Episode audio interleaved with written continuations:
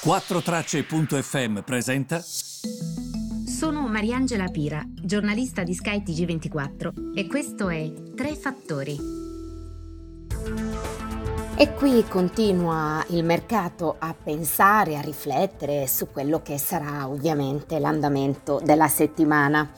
Allora, premettiamo questo, è probabile che sarà un'altra settimana sull'ottovolante per i mercati, eh? Qui comunque questa parola che tutti temono, recessione. Pensate che Wall Street Journal ha interpellato tutta una serie di economisti, i quali ormai, voglio dire, la nominano, eh? nessuno pensa di trascurare questo termine. Lo dicono tutti e dicono recessione eh, che colpirà comunque il mercato. Questa è una cosa molto importante perché significa ovviamente ehm, che potremo avere a che fare con un periodo di rallentamento molto importante, ma eh, quello su cui eh, io volevo ragionare con voi, complice anche un bellissimo approfondimento di CNBC tra ieri e oggi, riguarda ehm, la Banca Centrale Americana. Perché vi dico questo? Perché il, il, CNBC in questo approfondimento riflette su quelli che sono stati i tre errori principali della Fed, va bene? Perché ormai si capisce quante volte ce lo siamo detti, ma voi vi ricordate che per mesi abbiamo detto inflazione temporanea? Con me che nel podcast, che sono l'ultima delle ultime scappate di casa, che dicevo, ma come può essere temporanea con un conflitto in corso, con le merci che non ci sono, con i prezzi del gas che aumentano, che avranno poi riflessi successivamente sul resto? sulla nostra vita, sul nostro quotidiano, almeno per i prossimi 4-5 mesi. Quindi comunque si capiva che almeno per qualche mese ci sarebbe stata questa inflazione. Ad ogni modo, non piangiamo sul latte versato. Cerchiamo però di capirne i motivi, perché dopo essere stata per anni comunque un punto di riferimento per i mercati finanziari, la Federal Reserve si trova insomma eh, in qualche modo comunque questionata, perché deve navigare l'economia in un periodo di inflazione eccessiva, con queste nuvole di recessione che arrivano, ci sono lamentele sul suo operato, Mm, gli economisti, gli, strate- gli strategist del mercato, eh, i CEO, eh, che comunque mh, mm, iniziano a, a chiedersi, ma quanti errori hai fatto? Quanti errori di politica monetaria f- hai fatto? Essenzialmente le lamentele si concentrano su tre temi okay, del passato. Che la Fed non ha agito abbastanza velocemente per cercare di frenare l'inflazione quando l'inflazione già si capiva che alzava la testa, che non sta agendo in modo aggressivo abbastanza adesso, ehm, nonostante la serie di eh, rialzi dei tassi, e che avrebbe dovuto eh, fare meglio in che cosa? Ta ta ta nella previsione di questa crisi attuale che stiamo vivendo. Cioè, ma dove eravate quando facevate le previsioni? Attenzione però, eh, io le ho lette le previsioni in questi mesi. La squadra dell'economia di Sky TG24 continuava a farlo per mesi e mesi. E non è solo la Fed. Qui ad aver sbagliato è il Fondo Monetario Internazionale, la Banca Mondiale, la Banca Centrale Europea, l'Ocse. Nessuno, nessuno. Andatevi a vedere le previsioni di un anno fa andatevi a vedere le previsioni di un anno e mezzo fa. Ragazzi, ma non dico di azzeccarla, però neanche di sbagliarla in questo modo. Perché vi dico questo?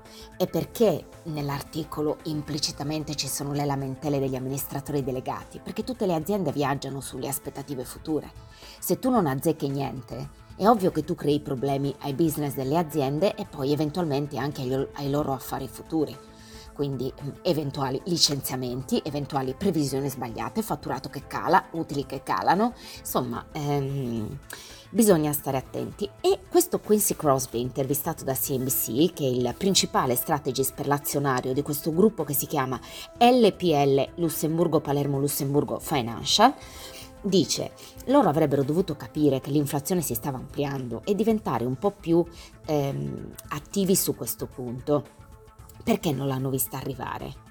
Non dovrebbe essere uno shock in questo momento. E lui dice, questa io penso sia la preoccupazione, perché non credo che avrebbero dovuto azzeccare nel minimo dettaglio quello che stava accadendo.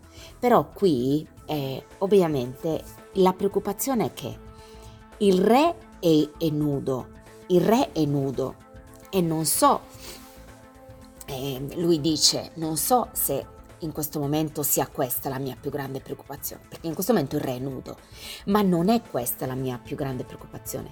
La mia più grande preoccupazione è un'altra. Sentite questo passaggio perché è fondamentale. Avete presente che di solito è ehm, Wall Street versus Main Street, no? Eh, ovvero Wall Street, eh, la finanza, eh, versus l'economia reale, cioè l'uomo della strada, quello che sta accadendo.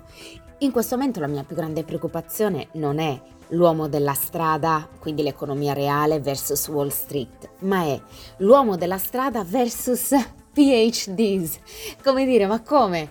Avete il PhD in economia e non ci arrivate? L'uomo della strada aveva capito che i prezzi stavano salendo. No, scusate, questo mi ha fatto ridere perché eh, Man in the Street versus PhD io non l'avevo mai sentita. I consumatori infatti mm, stanno esprimendo preoccupazione sugli, eh, sugli, aumenti del prezzo molto prima che la Fed ha iniziato a, a alzare il costo del denaro.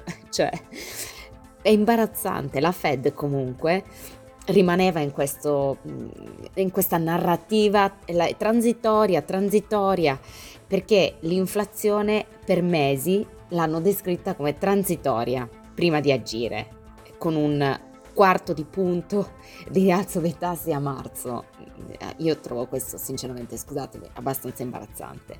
Poi le cose ovviamente ehm, hanno subito un'accelerazione incredibble eh, soprattutto mh, mm, all'inizio della scorsa settimana quando evidentemente ehm, eh, tutti hanno capito che le cose adesso stanno andando molto seriamente, che quindi non si capisce neanche quando si smetterà di aumentare il costo del denaro. Mi raccomando, andatevi a recuperare i podcast passati perché ho spiegato veramente all'attaio dell'Ohio, me l'hanno spiegato a me e io l'ho spiegato a voi che cosa significa alzare i tassi e perché alzare i tassi abbassa i prezzi, abbassa l'inflazione. Questo è molto importante eh? perché sembra una cosa da iperuranio, invece è una stupidaggine. Ehm, ovviamente ehm, il sentiero verso l'ultimo rialzo che c'è stato mercoledì scorso è stato molto peculiare, in particolare per una banca centrale che eh, si vanta sempre per una comunicazione molto chiara, invece non si è capito una mazza sostanzialmente. I funzionari per settimane avevano insistito sul fatto che alzare di 75 punti base non era assolutamente sul tavolo. Un report del Wall Street Journal lunedì ehm, pomeriggio, lunedì scorso, senza eh, tante fonti, eh, ha detto che addirittura eh, c'era eh, la possibilità di un'azione ancora più aggressiva, quindi che non sarebbe stata di 50 punti base ma di 75 punti base. Il report poi era stato seguito da un, una fonte molto simile interpellata da CNBC e da altre fonti e addirittura si parlava anche di un non di 75 punti base ma proprio di un punto alcuni a un certo momento, quindi evidentemente è stato discusso anche quello all'interno della Fed.